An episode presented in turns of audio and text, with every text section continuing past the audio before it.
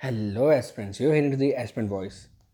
Off budget borrowing is one of the most sought after details in any union budget. It is the level of the fiscal deficit.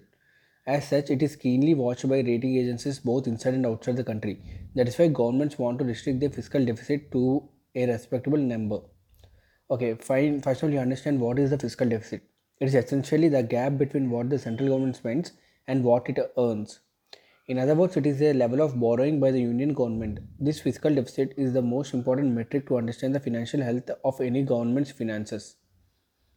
So one of the ways to one of the ways to save the I mean to reduce or control the fiscal deficit is by resorting to off-budget borrowings. Such borrowings are a way for the center to finance its expenditures while keeping the debt off the books so that it is not counted in the calculation of fiscal deficit is all about so this off budget borrowing are loans that are taken not by the center directly but by another public institution which borrows on the directions of the central government. Such borrowings are used to fulfill the government's expenditure needs. But since the liability of the loan is not formally on the center the loan is not included in the national fiscal deficit. This helps keep the country's fiscal deficit within acceptable limits but it is a problematic because even though the borrowing and spending is outside the budget it has implications for the budget and for all practical reasons should be included in that document.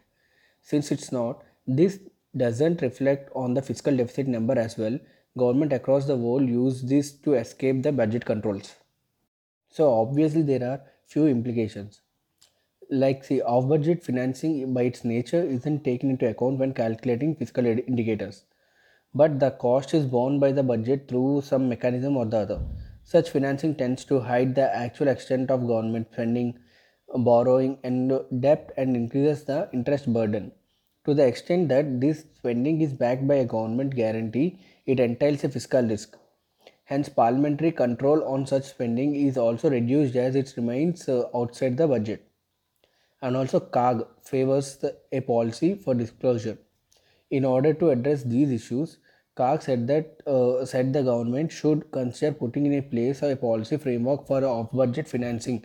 The framework should specify the rationale and objective of off-budget financing, quantum of off-budget financing, and sources of fund among others. CAG further said the government should also consider disclosing the details of off-budget borrowings through disclosure statements in budget as well as in its accounts.